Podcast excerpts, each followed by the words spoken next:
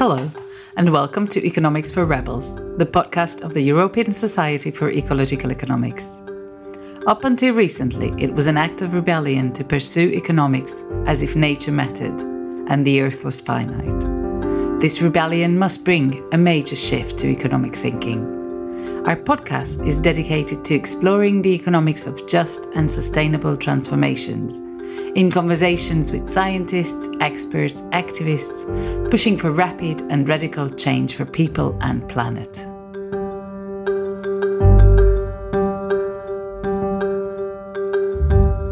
Welcome to our podcast. I am today's host, Alexandra Köves, and you are listening to the Economics for Rebels podcast. Talking about ecological economics often invokes the mentioning of limits. Ecological and social limits to growth are often brought up in the context where we need to respect these external boundaries and restrain ourselves accordingly. Today's guest, Giorgos Kallis, in his book Limits, puts forward an unusual but compelling argument that instead of seeing a world where human wants are unlimited and the environment limits them, we should start seeing a world where human desires are limited and the ecological environment is abundant. While his line of thought is unorthodox in so many ways, understanding it should be essential to all those who are concerned about our growth frantic world. Giorgos is an ecological economist and political ecologist. He's professor at the Institute of Environmental Science and Technology at the Autonomous University of Barcelona. His work focuses on the hypothesis of degrowth and how we can move to a society that prospers without growth.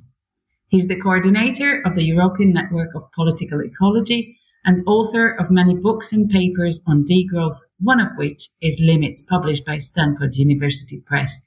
In 2019, the topic of our conversation today. Welcome, Giorgos. Hi, Alexandra. Good to talk to you. I must tell you that reading your book was kind of a, a humbling experience because it happens very rarely that you think you understand something and then once you read a book you you think now you understand why you hadn't understood something so that was the kind of feeling i had after reading your book i have heard so many ecological economists talk about hard ecological limits that mm-hmm. we are not supposed to transgress mm-hmm. and i have to admit that I, I, had been one of them before reading your book so mm-hmm. um, are we all wrong or were we all wrong yeah, I have been also one of them, and I still am because sometimes when you write some things, it's easier to to keep following the standard narrative, no? Which is that there are limits, we shouldn't transgress them, therefore we should move to a post-growth or degrowth direction.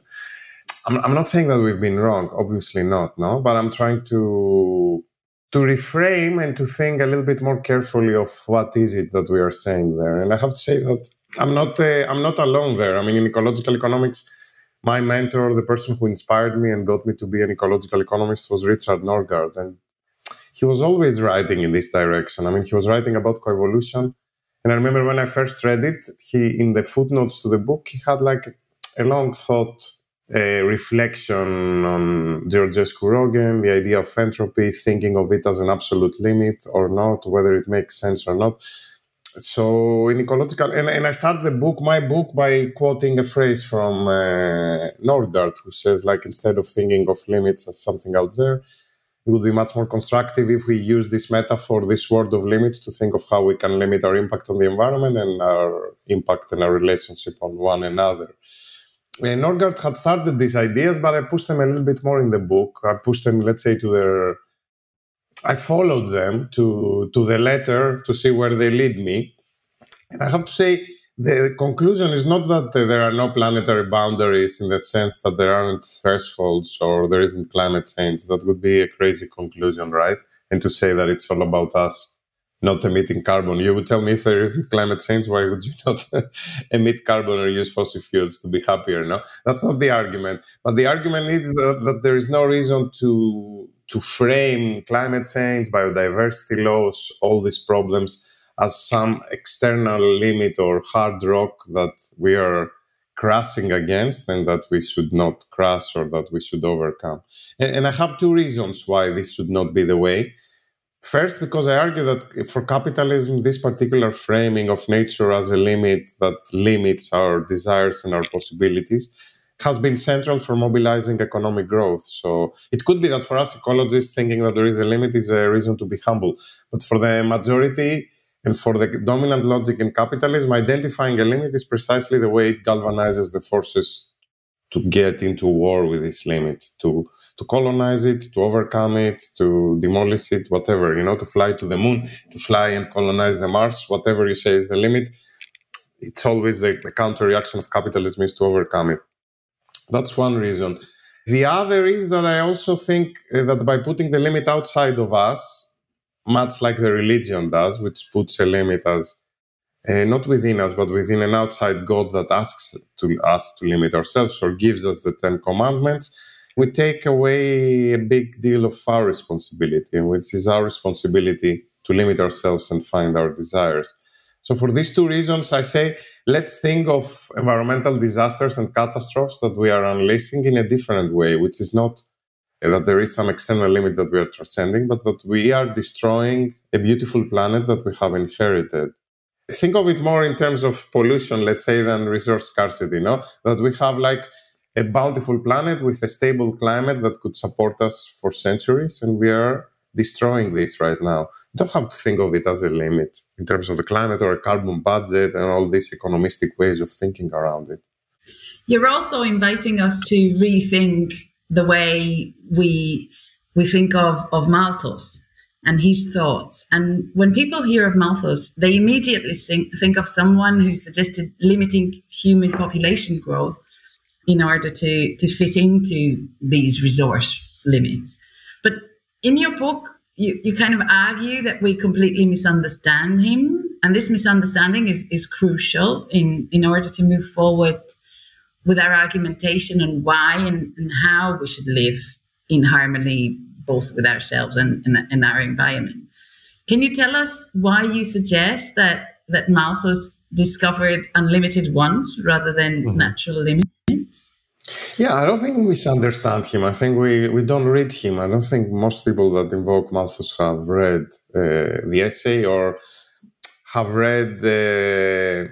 I, I don't say to read the whole work of Malthus because I didn't read it, but at least read the biography to understand the person and what he was writing. I mean, Malthus inspired Keynes for public spending. I'm just saying that to throw off the idea that Malthus was someone who was thinking only in terms of scarcity and of, you know, like his whole political economy had nothing to do with this thing. He had one essay on population, which is supposed to be the Malthus that we come to think about, but that we we need to, to acknowledge that he was invoked in a very particular setting in the 1960s by so-called neo-Malthusians, that they were ecologists like Paul Ehrlich, uh, Garrett Hardin, William Rees more recently, that they've made important contributions. I'm not Garrett Hardin. No, Garrett Hardin was was an idiot, but Paul Ehrlich and uh, and William Rees are people who, let's say, in terms of their ecological work and in terms of thinking of human ecology, they've made important. They've brought important insights into the debates,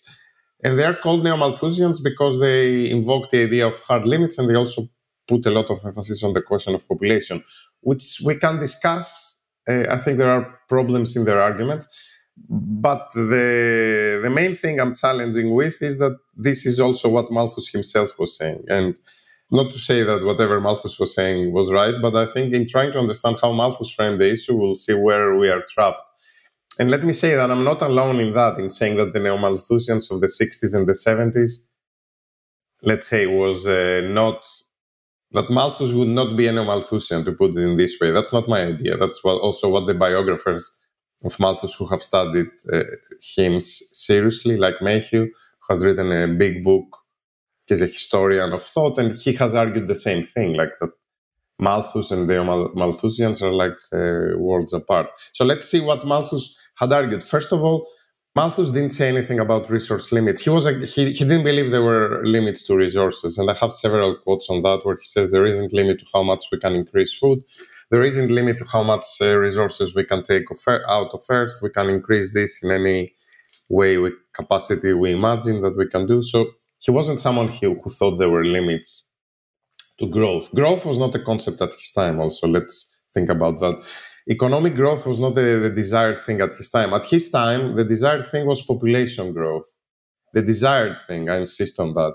And Malthus was all for that. So he was an advocate of population growth. He was a student of Paley, a theologist who, theologian who was at Cambridge, who was also talking about population growth. And Malthus in the book has several uh, statements that I quote also in my book, where he says that the greatest good a nation can aspire to is a nation that is populous, that can feed its people and that it's growing. It was military power, it was also responding to the so perceived demand of God to populate the earth. So it was also a religious imperative to increase the population. And Malthus is not questioning any of, that, any of that. He's not saying that increasing the population might have uh, negative effects or anything. He's considering how you can increase the population in a way that it's consistent and stable. And in that context, he's against the ideas of the French Revolution that it's coming at the time. And this was why he wrote his essay on population, where the French Revolution said by redistributing, by having like a go away with kings and classes, everyone can live better off and then we can have. So he's challenging this argument and he's saying, no, it's by not redistributing and by keeping the poor people poor that you're going to have a healthy rate of population growth because the poor people will have an incentive to work in order to to survive no? Instead of you supporting them. And by working more they're going to produce more and this way you can support more people. So his model in modern terms, because he wasn't talking about economic growth, but in modern terms, we can see his model was one of give incentives to the people to work so that they produce more, and this leads to population growth, and this way you have a healthy nation. Now, why I say he invented the unlimited desires, unlimited wants, because precisely the whole model of Malthus rests on a very weird assumption that we also t- almost take it for granted. I was listening to William Rees the other day on a podcast uh, or you can think of Paul Ehrlich in the same way, which is to think that there is something natural that if you leave humans alone, they're just gonna increase their numbers in a geometric way. So we're gonna have uh, four kids that they're gonna have four kids each. You know, it's gonna be a geometric rate of growth. But that's that's an assumption. I would say. It's a premise uh, because we know from human history that humans have consciously uh, limited their numbers given their capacities and given their the possibilities you know? Like uh, birth control has always been part of humanity. It was also at the time of malthus and he seems to recognize it but he just thinks that poor people cannot do it and birth control always adjusts to the type of survivability the human race has. So if you know that out of your four kids two are going to survive you have four kids. More or less humans were all the time trying to be around two three kids maximum. They weren't having this assumption that they're gonna like breed like uh, an uncontrolled uh, species.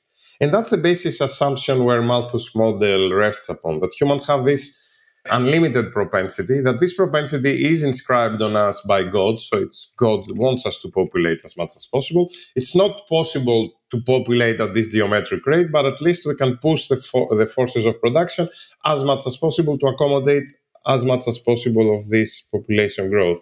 I'm saying like invert this logic and see that humans have always limited their numbers. They have limited since then, and it's always on. It's only on under particular social situations and conditions, including in Malthus times, that societies get destabilized, and then demographics and population rates get destabilized. In Malthus' time, it was a very specific thing. It was the enclosures.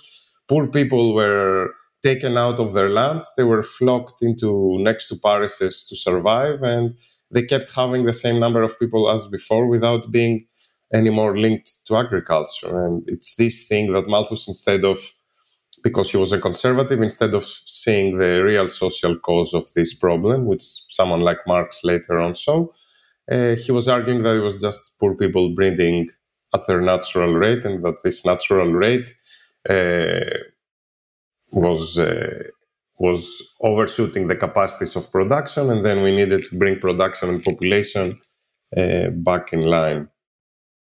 You've been talking about limits, and you also mentioned scarcity at, at some point, and I, I, th- I think it's it's really important for us to understand the difference between limits and, and scarcity and its opposites like limitlessness or abundance. So, mm-hmm. uh, can you help us, you know, see how um, how how they relate to each other?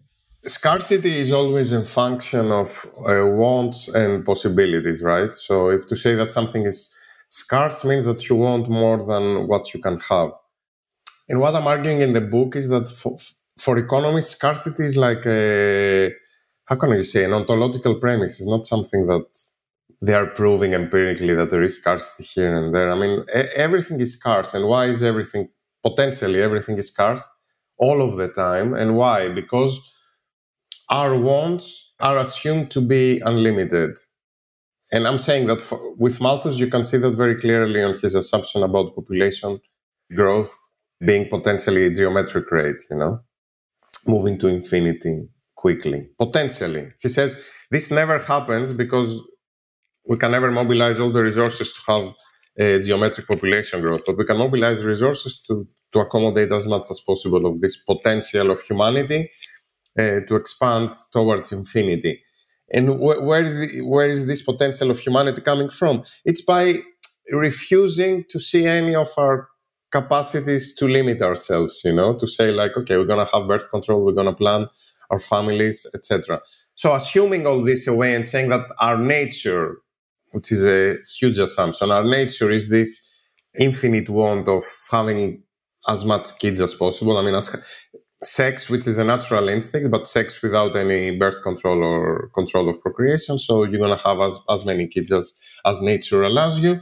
So with this assumption, the world becomes scarce by definition. And it is important here to see that for Malthus, the world was not scarce sometime in the future, that there would be a population bomb that will explode as it was for Ehrlich, for example.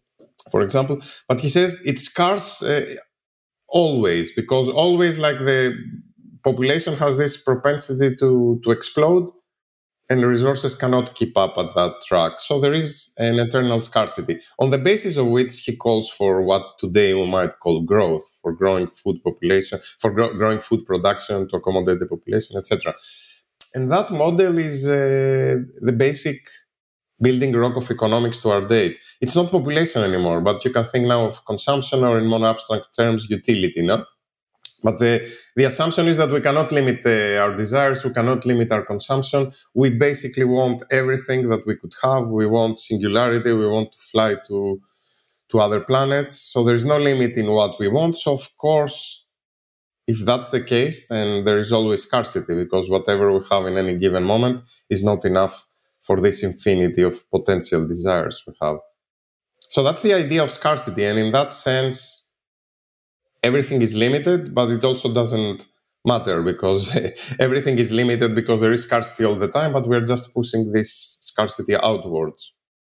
And that's why I say Malthus' model was very problematic because from the very beginning, it installed this idea that there isn't enough for everyone, everything is limited all the time, but we can produce more and more and push it outwards, push outwards these limits. It's a basic logic of capitalism. Uh, and then the planet or everything in that sense seems stingy and scarce and not enough now because we have all these desires that cannot be fulfilled by the planet or by anything or by the universe, you might argue. I'm saying inverse this logic because that's a capitalist logic and an Occidental logic, and see how, for example, indigenous people or others, ancient civilizations, had been thinking about the same issues and you find actually a very paradoxical for our for ourselves for us occidental capitalists paradoxical way of seeing things which is uh, they thought the planet was uh, super abundant and then they were limiting themselves which you would say why why would they do that? No? And precisely because they didn't want they, they understood that the point is not to have like infinite uh, desires. I'm oversimplifying here no? These were not conscious processes but they are processes that you can observe in different historical times and civilizations. So you see, for example, hunter gatherers in the Congo Basin that I took that from the ethnography of my friend Jerome Lewis, and they think the forest is abandoned, you know, but then they have like all these institutions hunter gatherers had. Uh, all these institutions that they were controlling how much of the forest they are using, how much power each person in the community accumulates, so they, they said like, okay, if you trust the environment and your forest, it will give to you. Uh, it's a gift relationship. Like you trust it, it gives to you, you give back to it. You don't want too much out of it, and it's gonna keep giving to you. And you have to limit, to use our terms now. No, you have to limit what you want, uh, how much power persons in your community accumulate, how much power the community accumulates. You have to limit that in order to have the environment keep giving to you. And I think that's a much better basis for limiting ourselves rather than the, contra- the contrary one of scarcity, which is the, base, the basic rationale of economics and of capitalist civilization. So you're suggesting that um, to see these self-enforced limits as, is to see it as part of a of a meaningful life. You have a completely different understanding of what human beings are or how human beings can live.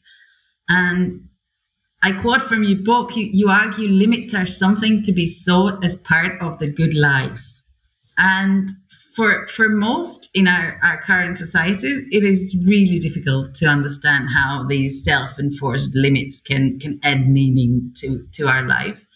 Moreover, when such a topic comes up, and also you've been talking about hunter gatherers, so a lot of people react to that like, okay, but we don't want to go back to the caves.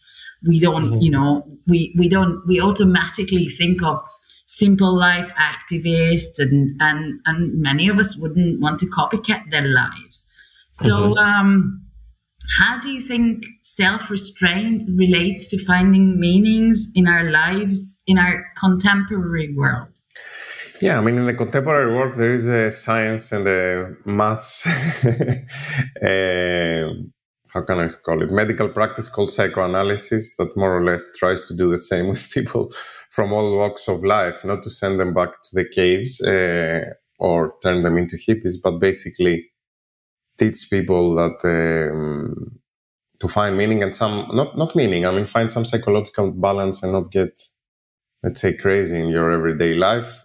You need to identify your desires and what are your true desires and pursue your true desires and learn to limit, to use my word here, not of psychoanalysis. Psychoanalysis doesn't talk about limit necessarily, but like to control desires that are not your true desires and that they are self destructive for you and destructive for others.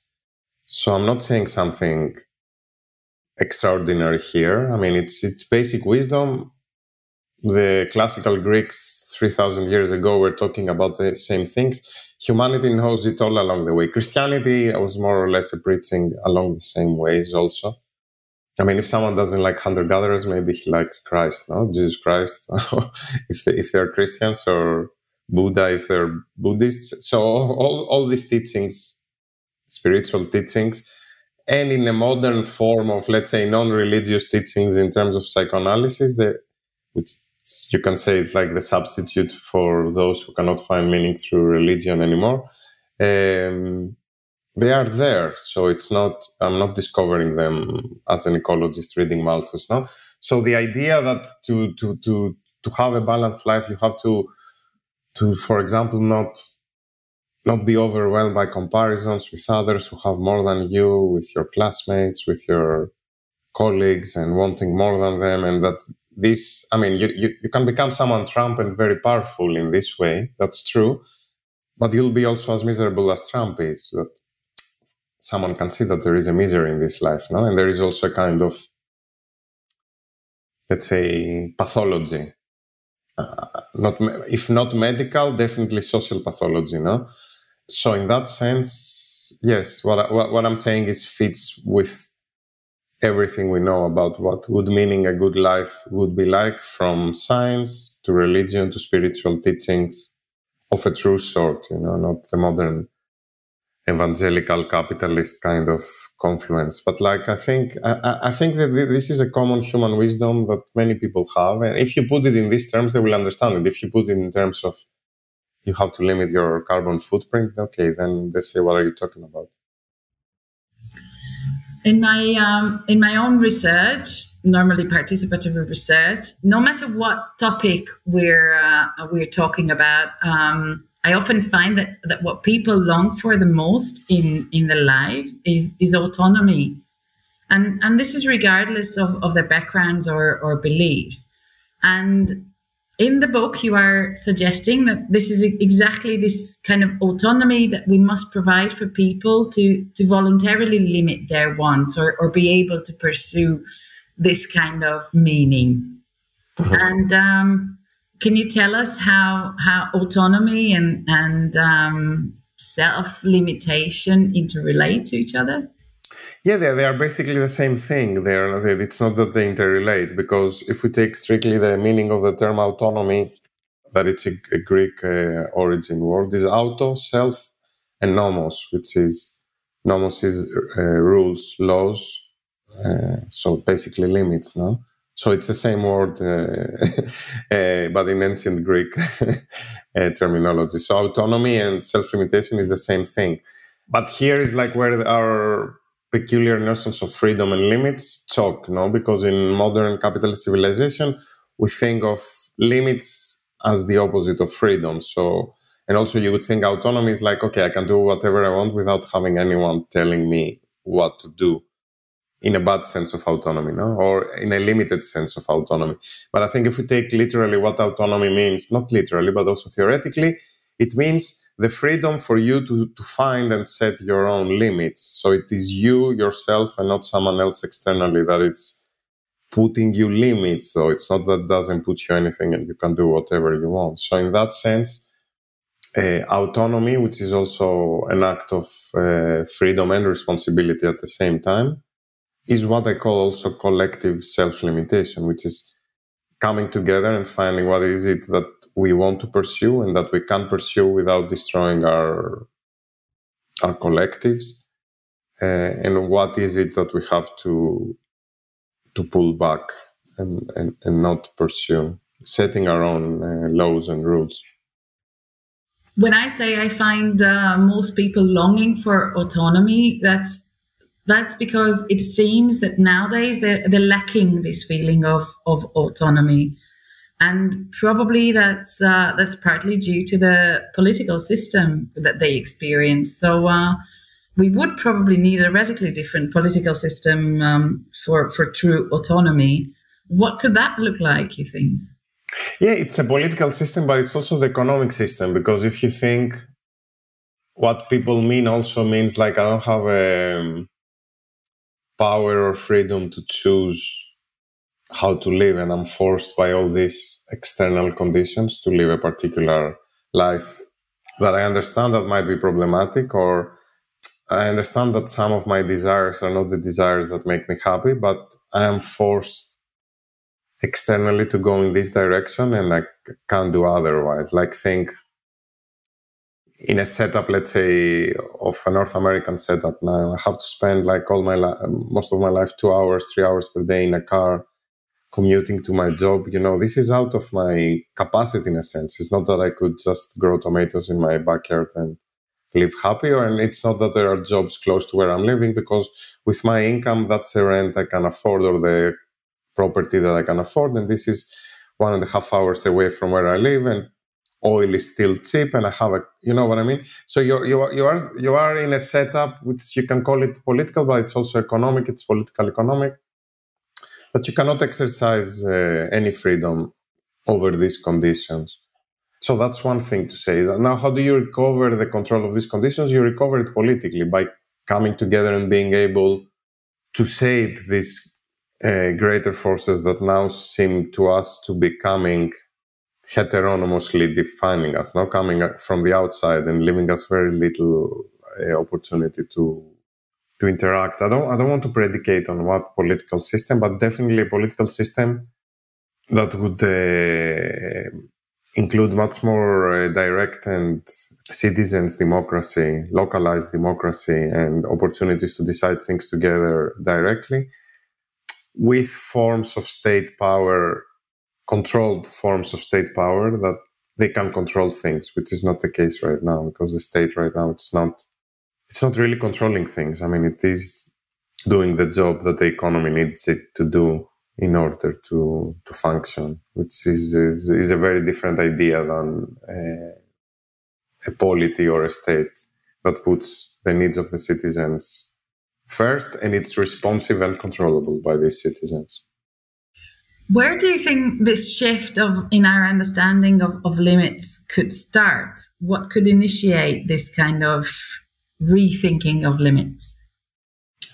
Yeah, I mean, we have to talk about it first of all to start seeing it this way, start making these links between the personal and the uh, ecological. This is another reason why I think the way we have been arguing about limits is problematic because, again, unless we make these links, then it sounds like an external limitation that it's we have to to bend to, you know, like to take it even if we don't like it, and then adjust our lives to something that it's not desirable, but it's because the environment or the planet is demanding this from us. So it sounds like a as I was saying, a stingy mother that it's like strict with us, and I, I don't think this is this is this is a starting point, and it is unfortunately one that we environmentalists have pushed over and over, and that's why we have been caricatured also in popular culture as the party poopers, you know, the ones who who who spoil the party, who tell us we can't have this, who wants us to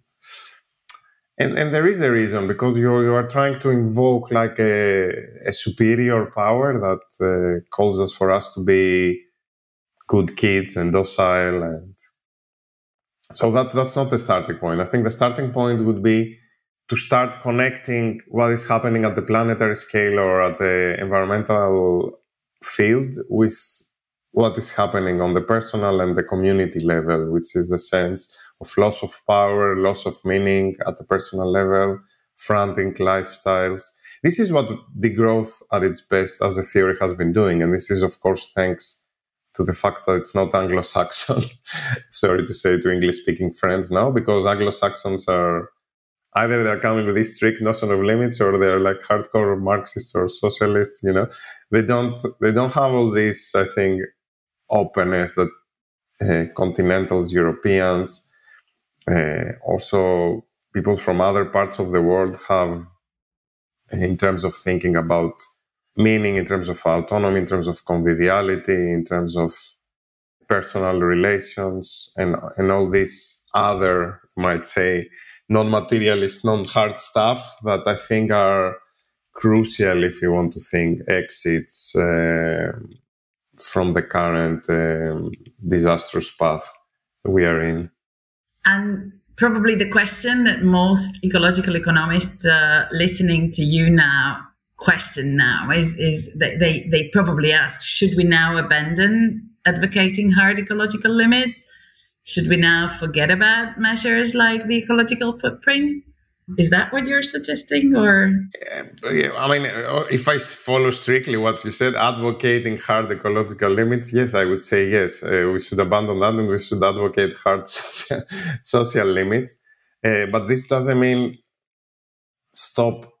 We're not advocating. I mean, we are, as natural scientists, that we are also, or our community is, we are also pointing uh, to real ecological and biophysical and geo-ecological processes and we shouldn't be stop pointing to this that there is a, a reality that if the planet hits two degrees this is going to mean abc you know and if it hits three it's going to mean x and four that this is clear but that, that we're not advocating that no we don't want that to happen so we want this to stop not because there is a limit because things are going to happen also after these temperatures temper- terrible things are going to happen what we are advocating is that we should stop moving in this direction. And it's not only this direction, it's also the direction of the industrial agriculture that is linked to the increasing frequency of pandemics.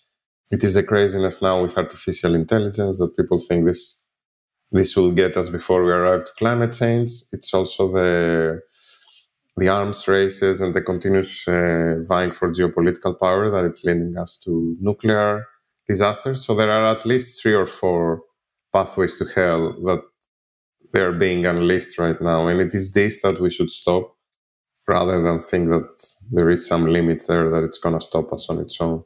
That's one thing. The ecological footprint is, I think it's a little bit different uh, discussion because I think it's it's not a good indicator on its own. And I mean, my colleagues Mario Giampietro, Jeroen van den Bergh here have written very good pieces on explaining that. But I mean, it, it is bad not because of the limit dimension of it, but it's bad because of the land equivalence dimension. So it's really problematic to turn everything into land equivalence. So in that sense, I'm not in a, but that's a technical thing. I, I don't believe in the ecological footprint as a good indicator, but I do believe in the notion of footprint as being important in terms of showing not of land footprint, no, but on footprint in general, material footprint, carbon footprint, of showing that it's not just about what we produce within the borders of our country or what we do as individuals in our house, how much electricity we use, but the whole footprint of where our materials are coming from and what is happening in the whole chain, no? in terms of carbon, but also in terms of social impacts and in terms of ecological impacts.